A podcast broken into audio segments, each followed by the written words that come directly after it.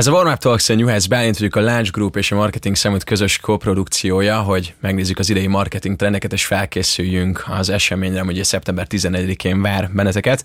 Kovács András Péter a Telekom részéről, mint tartalom és marketing kommunikációs vezető. Szervusz András! Hello! És ezen belül is szegmens kommunikáció, ez Igen. a pontos területed? Ez nekem egy kicsit új, bár mostanában egyre több szervezetnél jelen van. Hogy lettél szegmens kommunikációs vezető? Három éve döntöttünk úgy a Telekomban, hogy elindítunk egy teljes körű vállalati transformációt.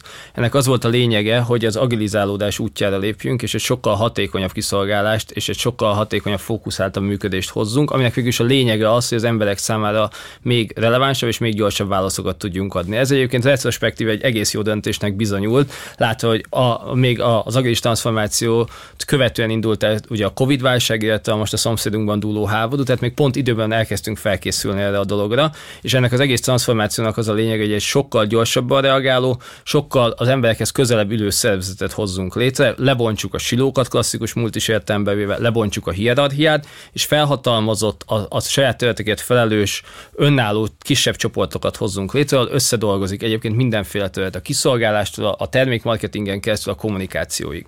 És a szegmens marketing az a márka és kommunikációs igazgatóságon, vagy nálunk belső munkacímén, a Brandcoms Hubon belül három ilyen szegmens jött létre.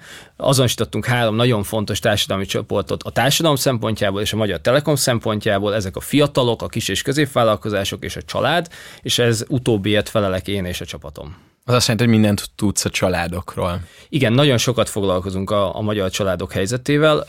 Folyamatosan nézzük a különböző kutatásokat, illetve beszélgetünk is családokkal. Nagyon fontos, hogy megértsük egyébként, hogy miben vannak a családok, milyen kihívásokkal állnak előttük, mire van szükségük egyébként, amire vagy márka oldalról, vagy kommunikációs oldalról tudunk válaszokat adni. És igen, ez egy nagyon jó kérdés, nagyon releváns kérdés, mi erre használjuk egyébként a márka tudásunkat, illetve a marketing tudásunkat, hogy minél közelebb hozzunk olyan tudásokat, olyan ismereteket, az adott szegmensre, amelyet felelünk így a családok, a kis és középvállalkozások és a fiatalok, amire egyébként hathatós kommunikációs, de még jobb esetben hathatósabb termékválaszokat tudunk adni. De nektek van talán a legnagyobb szent grál a kezetekben, hiszen ti tényleg mindent tudtok rólunk, különböző cellainformációk, stb. Ezek gondolom elérhetőek marketing szempontból számotokra, hogy lekutassátok, hogy hova megyünk, mit csinálunk, mit nézünk, mennyit nézünk. Ez nagyon jól hangzik, de... Ez csak az FBI-nál van? De, de nagyon őszintén kell erre azt válaszolni, hogy nincs így. Ugye minket is kötnek a GDPR és egyéb ilyen rendelkezések, tehát azok a felhasználói adatok, amivel egyébként rendelkezünk, mint digitális szolgáltató, azok egyébként nem elérhetőek számunkra egy napi munkában, tehát ezekből így maximum trendszinten tudunk kiindulni, hogy például egy adott fesztivál, hogy mennyire sok, sokan jönnek össze, és hogy leterhődik egy adott cella, vagy egy adott tartalmat hogyan fogyasztanak a, a különböző filmes platformjainkon keresztül, és így agregált adatokat, trendeket le tudunk húzni, de nyilván ilyen egyénre bontva, visszabontva a felhasználók, ilyenekhez semmilyen hozzáférésünk nincs. Szerencsére mondom magánemberként is. Na hát akkor valamit megerősítettünk, ami kicsit így tereng a levegőben, és akkor ezek szerint nem igaz. Viszont akkor kérlek erről, hogy milyen stratégiák alapján próbáljátok felmérni azt, hogy, hogy mi kell a családoknak. Tehát tényleg nem tudom, kérdőívezitek őket, elhúzzátok fókuszcsoportba, vagy hogyan indítjátok a marketinget még a mínusz egyedik lépésről? A mínusz egyedik lépés nekünk az mindig egy, az egyik kollégám nevezi, fantáziálgatásról szól. Próbálunk belehelyezkedni idővel előre azzal, hogy milyen helyzetek, milyen társadalmi összjátékok jönnek létre, és abban az adott szegmensek milyen kihívások kihívásokkal fognak szembesülni. Tehát, hogy például, hogy gyakorlati példára hozzak, mi gyakorlatilag ugye júniustól kezdve elkezdünk azzal foglalkozni, mondjuk az év vége milyen lesz a családok számára, hogyha a karácsony kapcsán beszélünk erről, akkor milyen nehézségekkel vagy milyen örömökkel szembesülnek. Nyilván a nehézségek megérkeznek akár a rezsi, akár a bármiféle ilyen anyagi oldalról. Az örömök az, hogy összejöhet a család, de hogy ebből egyébként milyen feszültségek származnak. Ezt próbáljuk fantáziálgatni, így sokan összeülünk és beszélgetünk erről a házban. Tanulmányokat olvasunk, kutatókkal beszélgetünk, különböző különböző analitikai ö, eszközöket vettünk be, nyilván social listeninget használunk, visszamenőleg megnézzük ezeket a trendeket,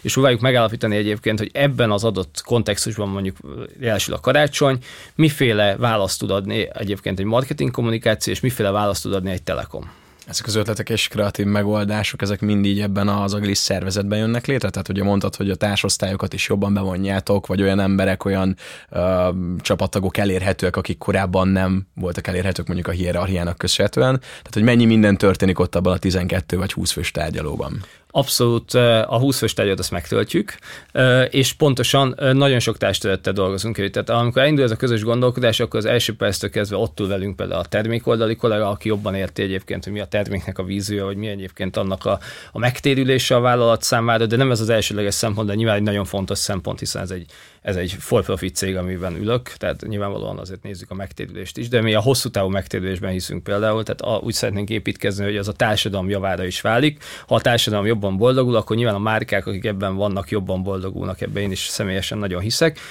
De az első pillanattól kezdve egyébként bevonjuk nyilván ugyanúgy a, a kiszolgáló területeinket, tehát az, hogy az ügyfélszolgálataink miérnél előbb tudják, hogy mit tervezünk, az nagyon fontos, hiszen ők a first point of contact az emberekkel, ők találkoznak először, ők az arcai a Telekomnak.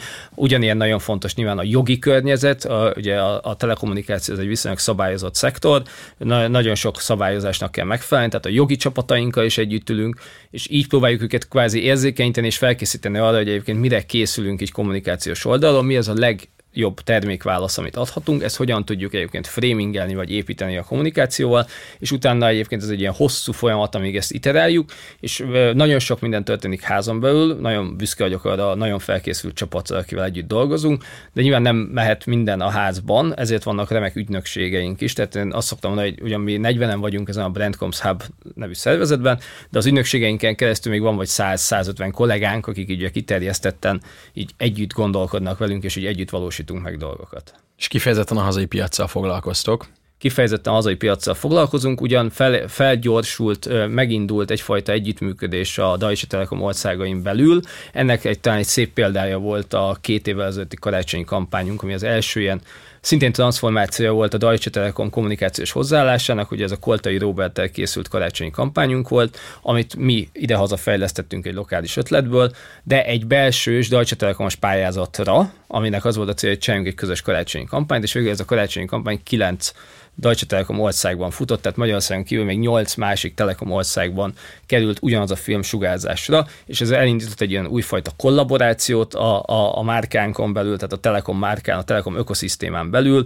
Most például van egy, egy nemzetközi együttműködésünk ezen a nyáron, ahol a fiataloknak próbálunk minél több élményt adni, a fiatalok nyara, ennek van egy kiterjesztése, ugye a Telekomosok fesztiválja, de hogy ennek van egyébként egy nemzetközi DT-s Deutsche Telekomos lába is, azt is mi adaptáltuk, hoztunk dokumentumfilmeket, egyéb ilyen dolgot, hogy hogyan élnek fiatalok a különböző DT országokban, és ezeket is bemutatjuk, és igyekszünk ezt a fajta szinergiákat megtalálni az egész Telekom footprinten belül, ami szerintem elég fantasztikus, tekintve, hogy a Telekom nemrég vált a, a világ egyik legértékesebb márkájává, benne a top 20 legértékesebb globális márkában, és egyébként ezek között egyetlen európai márka.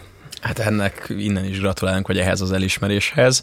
Mondjuk a Telekomot tényleg nem kell már bemutatni senkinek, mert nem kell márkaépítés, hanem inkább ez a társadalmi felelősségvállalás az, ami akkor ezek szerint azután jön, miután a márka elért egy szinte maximális ismertséget? Tehát, hogy onnantól kezdően az emberek elvárják, hogy, hogy szóljon bele a társadalmi vagy bármiféle változásokba a hétköznapokban? Szerintem ez egy kicsit fordítva játszik. Nyilván van egy felelősség, tehát hogy onnantól kezdve, hogy elérsz egy ilyen pozíciót, akkor nagyon helyes, hogy ezt felválasz egy felelősséget, és ennek megpróbálsz megfelelni, és a társadalom ért is igyekszel tenni, mint márka.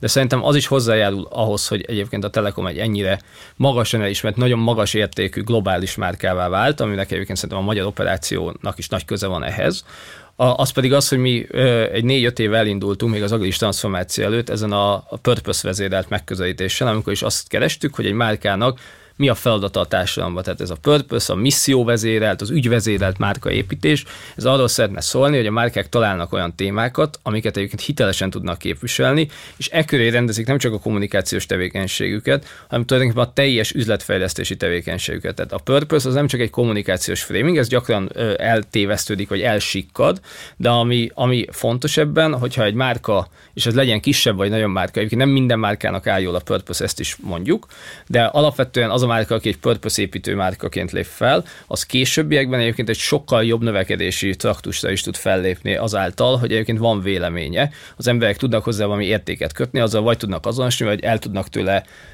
fordulni, de mindenféleképpen elindul egy diskurzus. Ebben a mai világban a legnagyobb veszély, ami érhet egy márkát, az, ha apatikus, az, ha egyébként semmilyen ö, érték nem kapcsolódik hozzá, ugyanis ezek a márkák általában diszkont vezérelt irányból érkeznek, ami mindig egy nagyon rövid spirál, amit mindig az akció hajt, és a végén ugye megérkezünk abba, hogy már nem tudunk hova ráígérni.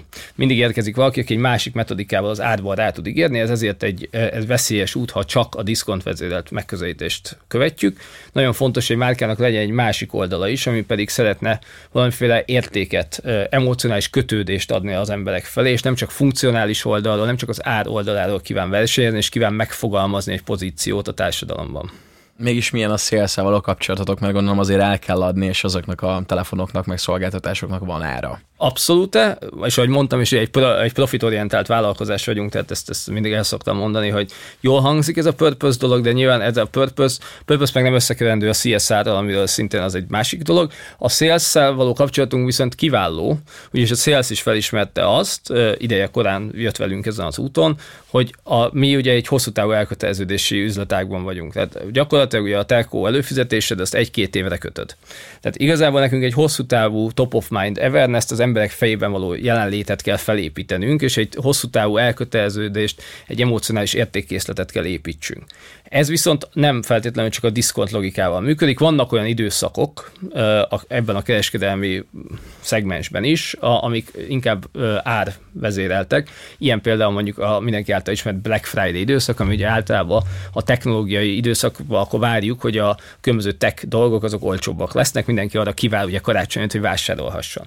De hosszú távon egyébként a sales az is drive hogy mi a márkákról való, mi a márkákról alkotott vélemény, mi a márkákról alkotott kép, és az alapján választanak az emberek hosszú távon egy olyan szolgáltatást, amilyen havidíjas elköteleződés alapú, mint mondjuk a, te- a telekommunikációs előfizetés. Akkor úgy lehet, hogy a ti területeteken is közelebb került a marketing a saleshez és fordítva, Abszolút. tehát hogy elkezdett. Abszolút, és nagyon fontosnak gondolom, hogy mi értsük a sales-t, ez, erre szálljunk időt, hogy megértsük egyébként, hogy milyen számok kat kell hozni, milyen szám, a számok mögött mi áll, milyen teljesítmény áll, és azt is nagyon fontosnak gondolom, és ebben mi is teszünk energiát a mi csapatunk oldaláról, hogy a sales pedig megértessük azt, hogy mi a márkaépítésnek a hosszú távú víziója, és hova lépünk el ezzel, és ez miként támogatja egyébként az ő napi munkájukat, ami napi munkában valóban komoly számokat kell hozni, de azt gondolom, hogy ezzel a fajta hosszú távú munícióval, amit egy ügyvezérelt vagy egy purpose vállalat tud hozni, sokkal jobb számokat is lehet építeni. Még egy kicsit visszaugranék a vállalat, hogy laposabb szervezet lett, ugye így fogalmaztál, meg tényleg annyira lelkesen beszélsz erről az agilis transformációról, hogy ez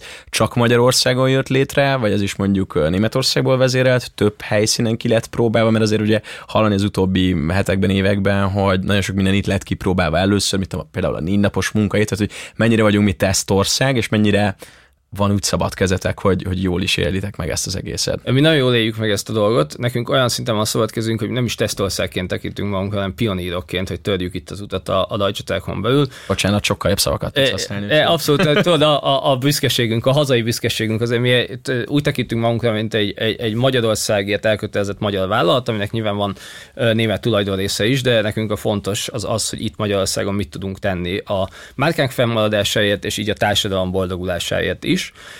És egyébként ezek a kezdeményezések, amiket mondtál, akár az agilis transformáció, akár a négy napos munkait, ezek abszolút lokális kezdeményezések. Sőt, az agilis transformációt is a, legjobb tudomásom szerint a magyar operáció kezdte el először, tehát mi a Magyar Telekomban kezdtük ezt el először, nem német behatásra, hanem egyáltalán ez a mi vezérigazgatónk elképzelése volt, hogy kezdjünk el egy hatékonyabb szervezetet építeni, ami mondom csodálatosan beérett most ezzel a válságokkal, amiknek a korát éljük itt, hogy felkészültünk erre tulajdonképpen egy felkészültebb szervezetként tudtuk ezeket a válságokat valamilyen szinten menedzselni, és később indul el, most azt látjuk, ez a transformáció a többi országban is, ahol egyébként szívesen hallgatják, hogy mik a mi tapasztalataink. Tehát ebből az országból, ebből a szempontból egy kicsit valóban tesznyulak is voltunk, de legalább itt tudjuk a mi hibáinkkal tanítani a többieket, és ez jó érzés. Csak hogy egy kicsit jobban megértsük ezt az agilis kifejezést, hogy milyen volt régen és milyen most az, ami a legnagyobb változás volt. A legnagyobb változás szerintem ebben a adatán már utaltam, ez a fajta silósodott szervezet. Ugye a, a Telekom az sok elődmárkának az összevonásából jött létre, ugye a Telekom elég régóta létezik, mint egy márka, de voltak ugye korábbi elődmárkáink a T-Home-tól, a Matávtól, a Western keresztül, ami mindenféle T-Mobile-on keresztül, amik ugye különböző kultúrákat és különböző szervezeteket hoz változtak. Mindegyiknek volt egy kisebb újrahangolása egyébként, de hogy ezeket így vittük tovább a különböző szervezeti kultúrákat. Amikor létrejött az egységes Telekom ernyőmárka, akkor nyilván született egy egységes vezetés, meg egy egységes stratégia, de azt, hogy egyébként ezt egy egységes, összedolgozó csapatokként formáljuk, az még vállalatot magára, és ehhez kellett egy ilyen nagyfokú transformáció, mint amit az Agilis hoz. És ennek a, a, talán a legnagyobb előnye az valóban az, hogy a, a felhatalmazott csapatok, így, így hívjuk, ezt az Agil is így adja meg, hogy a kisebb felhatalmazott csapatok, akik önállóan hozhatnak döntéseket, és önállóan felelősek a, a teljesítményükért, azokban egyébként ilyen multi funkcionális csapatok jöttek létre, tehát nem csak vagy tisztán kommunikáció, nem csak vagy tisztán termékfejlesztés van, nyilván ezeknek vannak külön szervezeti vezetési egységei, de sokkal inkább támogatja ez a fajta felépítés az, hogy a szervezeten keresztül létrejön egy, egy olyan fokú kollaboráció, ami sokkal gyorsabb megvalósítást, implementációt tesz lehetővé, és egyébként sokkal gyorsabb és transzparensebb tudás átadást.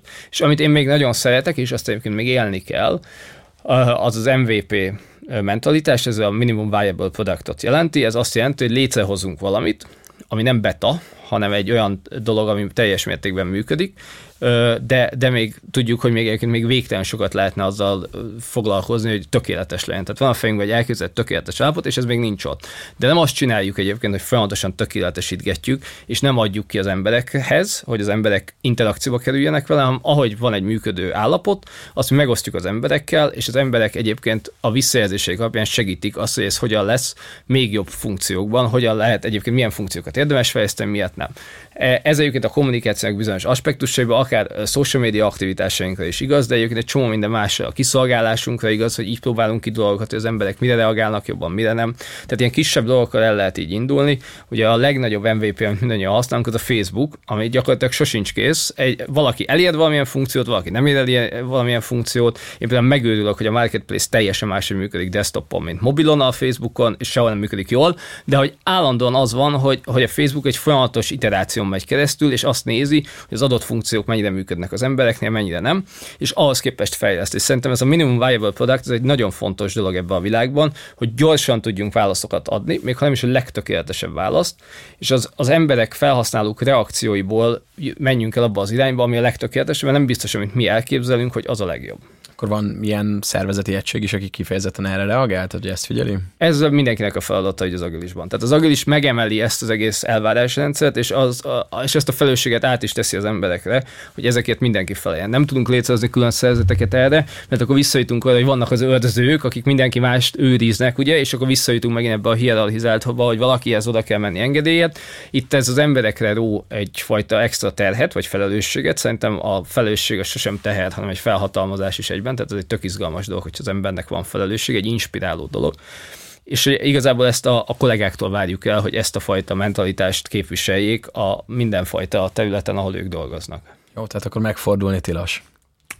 Nem mondom, hogy tilos, de szerintem megfordulni csak az utolsó utáni pillanatban szükséges. Akkor haladjunk előre, a családokról beszéltünk. A családok mit gondolnak a Telekomról, mint márka? Vannak ilyen hívószavak, vagy ilyen gondolatfelhő, hashtag, óriás tenger? A családok számára a Telekom, és ezt elkezdtük mérni az utóbbi időben, tehát ezt egészen komoly adat, adathalmazza építve mondhatom. A családok számára a Telekom egy, egy megbízható, stabil márka, ami egyébként több jelét mutatja annak, hogy érti, hogy miben vannak, és gondoskodik róluk. És azért használom ezt a több jelét mutatja, mert ez is szerintem egy nagyon fontos metrika, amit érdemes nekünk nézni. Tehát mi azt nézzük, hogy a családok uh, tudnak-e úgy tekinteni a Telekomra, mint egy megoldás, a, a különböző problémák tengerén. És ez a megoldás egyébként jöhet onnan, hogy megkönnyíti az életüket egyébként az eszközeivel, szolgáltatásaival, kitalál olyan dolgokat, amire nekik szükségük van, ugye MVP, kicsit interakcióba kerül velük, illetve nyilván tud nekik olyan tranzakcionális, gazdasági, funkcionális előnyöket is adni, mint mondjuk olcsóbb az előfizetésük, ha, ha összeállnak jobban, vagy igényükre szabva tudnak egyébként optimalizálni a költségükön, talán ez egy jó szó, mert felismeri a, a szolgáltató, hogy ők milyen helyzetben vannak, és mire van valójában szükségük. És ha ezeket tudjuk egyébként a kiszolgálásban, meg a termékfejlesztésben hozni a jövőben is, akkor szerintem a mi viszonyunk a családokkal nagyon szuper. Mi nagyon sok energiát fektetünk abba egyébként, hogy a, a legfiatalabb generációtól a legidősebb generáción keresztül mindenki számára adjunk egyébként valamilyen támpontot, és megtaláljuk egyébként azt a hidat a legfiatalabb és a legidősebb generációk között is, hogy ők, ők tudjanak beszélni, és hogy a szendvics generáció, aki meg ki van téve annak, hogy a legfiatalabbakért is gondoskodni és felelős, és a legidősebbekért is ő gondoskodni kényszerül és felelős, hogy ne ő számukra megkönnyítsük az életet. Na és ebben én, én azt keresem és azt vizsgálom, én és a csapatom és mindannyian, a, a, akik a szegmensért felelünk, hogy egyébként a Telekomot mennyire azonosítják egy olyan gondoskodó márkaként, aki egyébként ezt meghallja és figyel rájuk, és abban azt pozitívan mondhatom, hogy jó, felismerik ezt az irányt, de nyilván ez az az út, ami nem, tehát ez egy nagyon hosszú út. Szerintem sose fogunk oda megérkezni, és egy folyamatos figyelmet, gondoskodást és törődést igényel, hogy minél jobb helyen legyünk a családok életében. Nem akarok a negatív irányba elmenni, de mi van akkor, hogyha tényleg valaki ilyen igazi héter, vagy nem tudom, nagyon meg kell őt fordítani, vagy bármi, nem tudom, hogy ez, erre képes vagy ez feladatot, feladatotok-e? Szerintem egy, egy, egy purpose-driven márkát nem fog mindenki szeretni, ez is egy fontos dolog egyébként ebben, de az tök jó, ha valaki nagyon héter, mert ha az kifejezi, akkor legalább van véleménye, és el lehet indulni egy, egy, egy diskurzuson. Nyilván nekünk az az ambíciónk, hogy minél több embernél rezonáljunk, mi azt szeretjük, hogyha ha például ilyen hételség kijön, akkor ez több irányból jöhet. Jöhet egyébként abból, hogy valaki nagyon elégedetlen a szolgáltatással.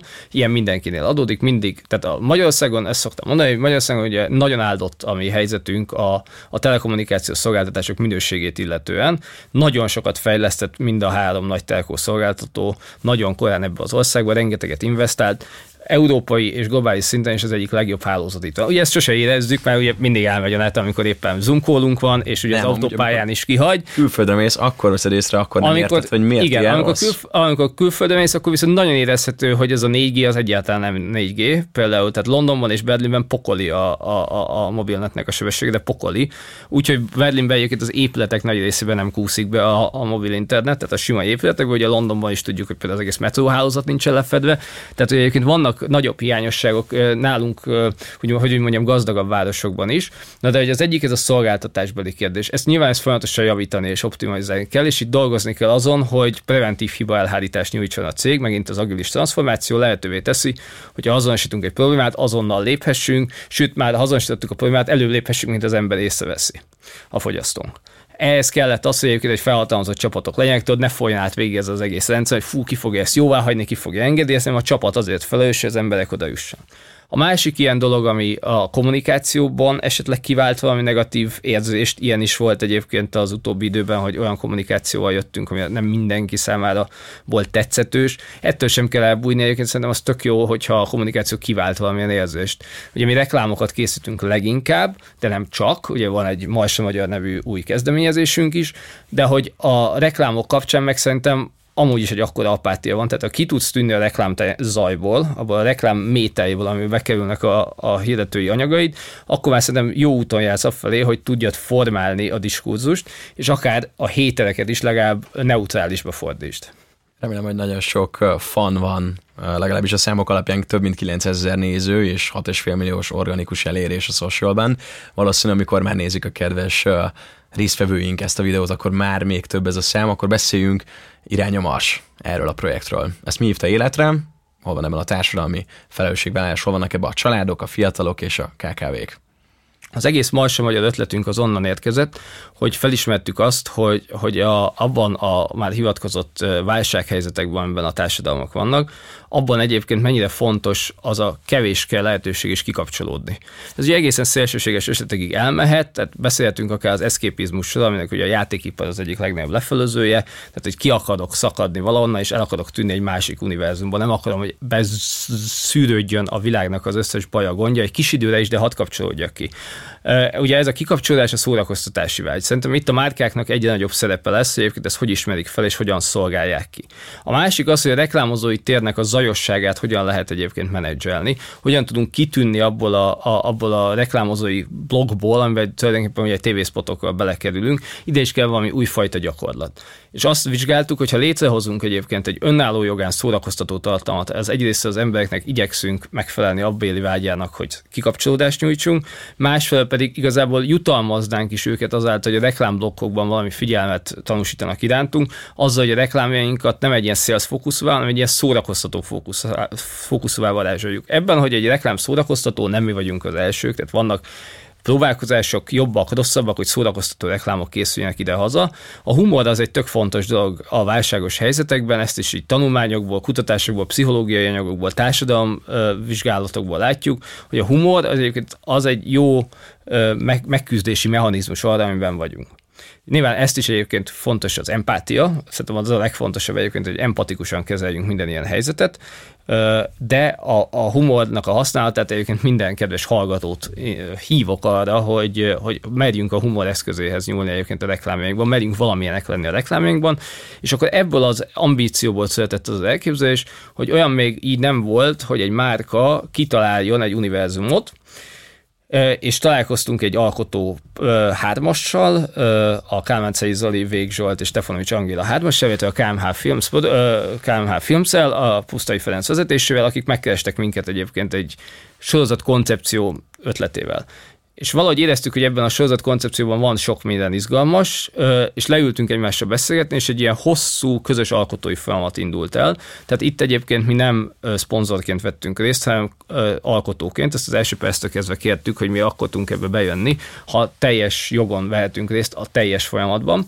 Nyilván ez az előfelsorolt urak és hölgy sokkal tapasztaltabb szakember egyébként ebben a szakmában, tehát nem azt mondom, hogy mi ezt hirtelen tudtuk, és tudtuk, hogy mit kell csinálni, de szerettük volna megtanulni velük, és szerettük volna egyébként a saját elképzeléseinket és a szegmenseinkre alkotott tudást behozni ebbe a dolgba, és így született meg ez a Marsra Magyar Univerzum, amiben létrejött ez a sorozat, illetve létrejöttek ebből a reklámok és a hivatkozott social media tartalmak, és ennek talán az a szépsége, hogy mind a, a, a sorozatnak az eddig megjelent hét epizódja, de hamarosan érkezik újabb, meg mind a social media médiának a, az organikusan elért 6,5 millió ember, de ezek nem reklámtartalmak, ezek önmagában szórakoztató tartalmak, amik ebben az univerzumban mozognak. És erre épült rá még a reklámozói terünk, amivel meg azt szerettük volna, hogy a reklámink egy kicsit legyenek másmilyenebbek, kikacsintanak a sorozatra, de önmagukban is élvezhetőek, és nyilván így a teljes egészének majd olyan kiterjesztés, hogy az emberek rengeteg touchpointon, rengeteg felten, rengeteg média típuson tudnak találkozni, egy jó, jó minőségű szórakoztató tartalommal, ami egyébként a digitalizációnak egy ilyen újfajta oldalát is mutatja meg, mert az egészen nyilvánvalóan az volt az ambíciónk, hogy a Telekomot próbáljuk egy picit megoldásként behozni az emberek életébe. Több mint 80 olyan általunk jóságnak hívott dolgot szedtünk össze, amit a Telekom nyújt az ügyfelei számára, ami benne van az előfizetés, nem feltétlenül tudnak róla, és ezt szerettük volna, hogy ezt picit jobban megismerjék, és használják egyébként. Tehát tulajdonképpen mi létrehoztunk egy olyan dolgot, ami azt mutatja, hogy how to hack Telekom, hogy te nyugodtan csavarják ki még többet az előfizetéseidből, kedves ügyfelünk, használt ki, ami benne van, használt ki az extra kedvezményeket, vedd igénybe az extra feltöltési bónuszokat, menj el a, a, a különböző élményprogramjainkra, tehát ezeket mi mind nyújtjuk neked, de sokan nem tudnak róla. És ez egy tök fontos dolog, hogy egy, egy olyan nagy presztízsű és egyébként piacvezető vállalat, mint a Telekom, ezt is képes nyújtani az ügyfeleinek, és mi szeretne erről beszélni velük, hogy ezt egyébként mi adjuk nektek, kedves ügyfeleink, vegyétek igénybe. Nekem csak egy kérdésem, hogy ez megye majd kifelé. Úgy értem, hogy külföldre a társfelálllatokhoz. Van érdeklődés iránta, igen abszolút van érdeklődés iránta, ez is talán egy olyan, olyan dolog lehet, amit elsőként indítottunk el, mert az a fajta média logika, amit itt elindítottunk, ez, amit mondtam, ez a, a sorozat, a social és a reklám kölcsönhatása, ez lehet olyan érdekes, ami egyébként egy ilyen újfajta média managementet hoz. Arról nem is beszélve, hogy szerintem az a tartalom fogyasztási vágy és ez a felgyorsult tartalom fogyasztás és tartalom gyártás, ami van, az szinte fenntarthatatlan mindenki számára. Tehát a streaming gyártók számára, egyébként a lineáris tévégyártók számára, számára, hogy mindenki számára, tehát ennyi tartalmat nem lehet csinálni, ennyi inventorit nem lehet csinálni. Tehát hogy így igazából a márkáknak szerintem lesz itt egyébként szerepe, hogy belépjenek ebbe a térbe, akár kokreátorként, akár jobban szponzorként, és több olyan márkázottabb tartalmi jön létre, ami egyébként úgy jön létre, hogy a márka is kiveszi belőle, ami neki fontos üzenet, de egyébként meg önállóan, önálló jogán is megélő tartalom. Bár nem közvetlenül hozzá tartozik, mert azt mondod, hogy a fiatalok az a nem, nem a te szegmensed, viszont én találkoztam a Telekomosok Fesztiváljával az idei szezonban. Erről mindenféleképpen mesélünk, mert ez egy ilyen jó két hónapig tartó, ingyenes, hát nem is tudom, élmény folyamat. Én egy elhagyatott hotelben buliztam, illetve Pécset volt egy fényfestés és a egy fesztivállal párhuzamosan. Tehát, hogy ilyen nagyon exkluzív, nagyon nem evilági, nagyon nem bármikor elérhető programokat kínálnak, ami szerintem eléggé egy behúzó erő még úgyis, hogy Budapestről lemész Pécsre, vagy lemész mondjuk a Balatonra. Abszolút. Örülök, hogy voltál ezeken az eseményeken. Ami, ami életre hívta ezt a koncepciót, az az, hogy minél több ember számára megkönnyítsük egyébként a kikapcsolódáshoz való lehetőséget. Ez kb. ebből a szempontból hasonló helyen mozog, mint a Marsa Magyar. Felismertük azt, hogy a fesztiválokra egyébként a kikapcsolódásra nagy igény van, de ugye vannak anyagi kihívások mindenki előtt, főleg a fiatalok előtt. Tegyük számukra lehetővé azt, hogy helyben, ahol ők vannak, vigyünk oda olyan kikapcsolódási lehetőséget, ami magas minőség minőségű, fesztivál minőségű alkalom, ahol találkozhatnak, ahol összejöttnek, és egyébként ezt a Telekom katalizálja, megszervezi, kitalálja ide az egyedi programokat, és nagyon fontos ebben, hogy ez most nem főváros központú, a fővárosban is zajlanak ilyen események, zajlottak, ott indultunk el a Hármas Határhegyen, illetve lesznek még események a nyár során, de a célunk ezzel az volt, hogy országos lefedést biztosítsunk el, és többféle módon, akár egyébként szúppal a, Tiszatavon, akár a fényfestéssel a Pécset, megmutassuk egyébként azt, hogy milyen változatos kikapcsolódási lehetőségek vannak, és ezt tulajdonképpen minden telekomos számára, sőt a telekomosok barátai számára is elérhetővé tettük, teljesen ingyenesen. Itt megint csak annyi volt a célunk, hogy felismerve azt, hogy az embereknek mire van szüksége, megoldásként legyünk ott, akik egy picit megkönnyítik a hétköznapokat. Nem mondom, hogy nem lett ilyen, tudom, mint a sims ilyen plusz jelek a Telekom mellett, amikor így bemehettünk, de viccet félretéve, tehát ez a hosszú távú elköteleződéshez, vagy a love brandséghez járó hozzá, vagy mit vártok tőlem? Abszolút. Szerintem ezek, ezek fontos lépések abban, hogy ezt, hogyha egy ilyen piacvezető márkaként vagyunk jelen a társadalomban, akkor vissza is adjunk a társadalomnak, és kialakítsuk egy olyan viszonyt a fiatalokkal, amiben a fiatalok azt érzik, hogy mi mellettük állunk.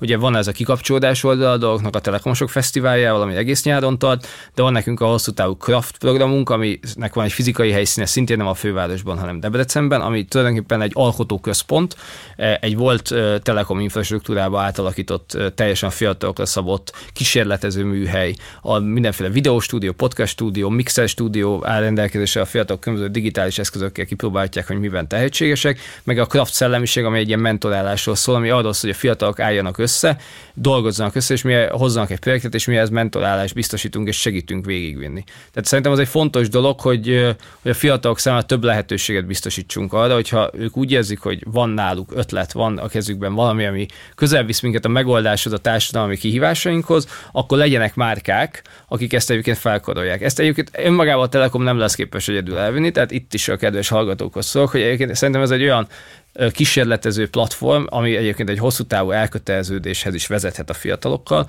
amiben érdemes beszállni, érdemes investálni, és érdemes a fiatalokat helyzetbe hozni. Mi egyébként még családi szegmensben is ezt próbáljuk elérni a legkisebb eszközeinkkel, hogy a fiatalok hogyan tudnak megoldást hozni a család kihívásaira, direkt fejlesztünk olyan kommunikációt, olyan programokat, amiben a fiatalokat hívjuk be, hogy akár tanítsák a nagyit jobban, hozzák az ő digitális tudásukat, az idősebbek adják az ő tapasztalatukat, és ebből egyébként elég érdekes mixek tudnak születni a készségből és a tudásból, ha összeáll, abból egyébként születhetnek új megoldások.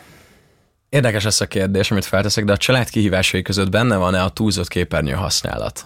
A tegnapi nap folyamán láttam egy videót a neten, ahol egy ilyen kettő vagy három éves kisgyerek alszik, és így scrollol álmában a kezével, mint amikor a képernyőt görgetjük. Ez egy kihívás, ugyanakkor ilyen telekomos szolgáltatásokat értékesítetek, telefonokat értékesítetek, szóval a kettőt hogyan lehet jól mérlegelni? Szerintem ez, ez, egy, ez egy alapvető emberi felelősség ez a kérdés.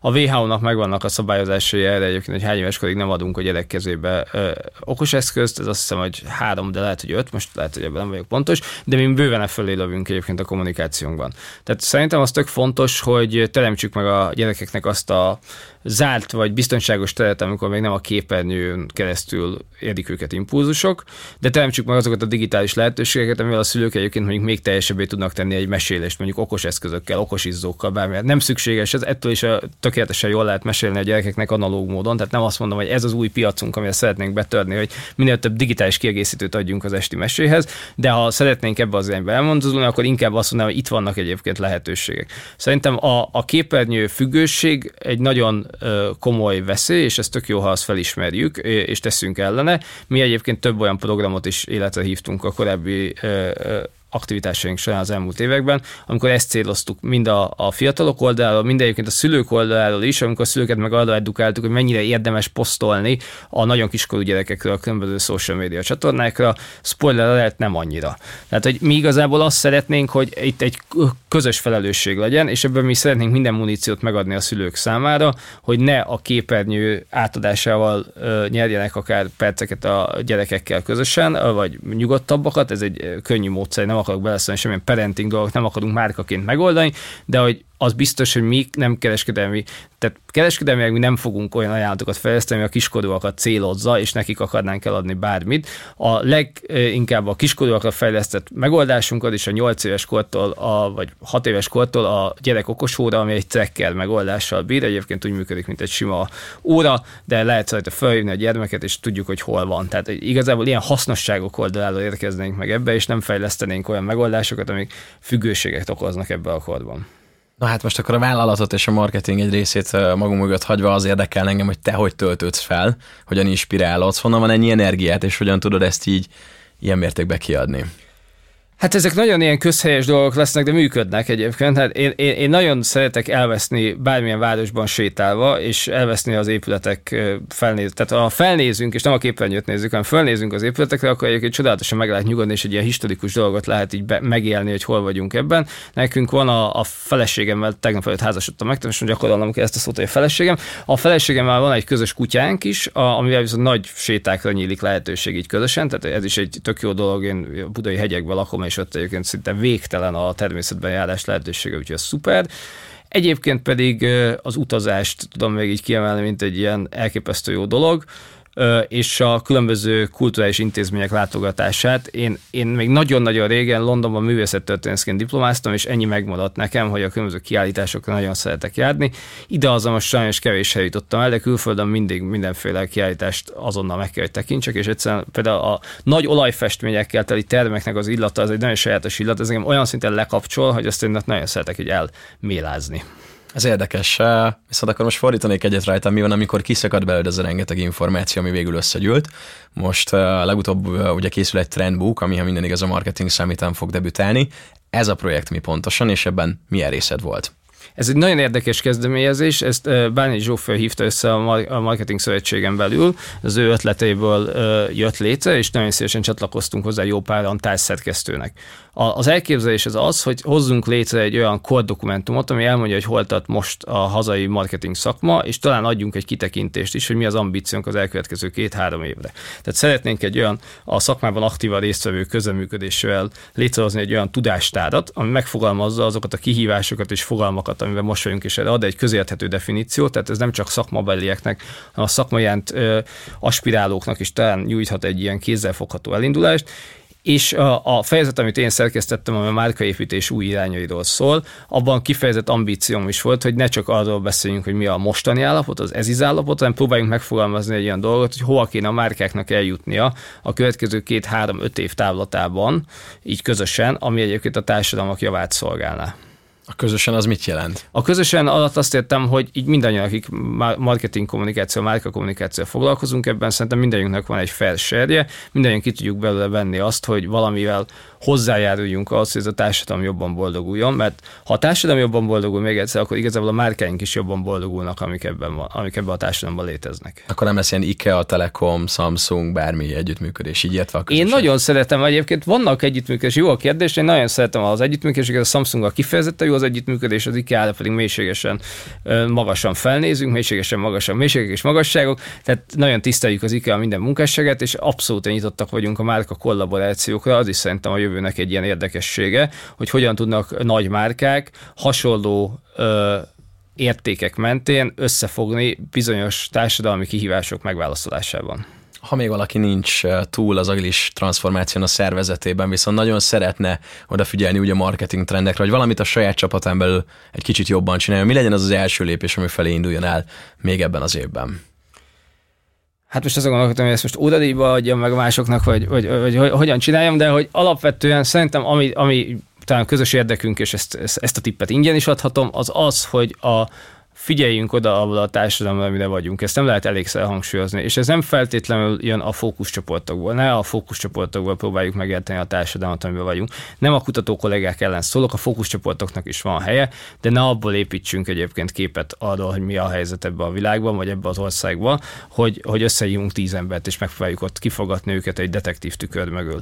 Menjünk el minél több helyre, járjunk tömegközlekedéssel, beszélgessünk nagyon okos emberekkel, társadalomtudósokkal, szociális munkásokkal, térképezzük fel egyébként, hogy mi, mi a helyzet ezzel a társadalommal, és próbáljunk egyébként nem elmenni a társadalom mellett, amikor reklámkommunikációt fejlesztünk, mert úgy gondolom, hogy ez egy ilyen hanyag hozzáállás, hogy nem akarjuk megértembe vagyunk, csak ki akarjuk pipálni a média leadásainkat. Tehát ha minél több olyan dolog születik, ami jobban a társadalom igényeire ad választ, ami relevánsabb a helyzetben, amiben vagyunk, az egy sokkal minőségibb reklámblokkot is fog eredményezni szerintem a tévében, meg egy sokkal boldogabb társadalmat is, és egy mindig mondtam, egy sokkal boldogabb márkát is. Az óradíjas további konzultációkat pedig szeptember 14-én lehet a Marketing Summit-en Kovács András Péterrel egyeztetni. Köszönöm szépen, hogy itt voltál velünk a beszélgetésben. Köszönöm szépen.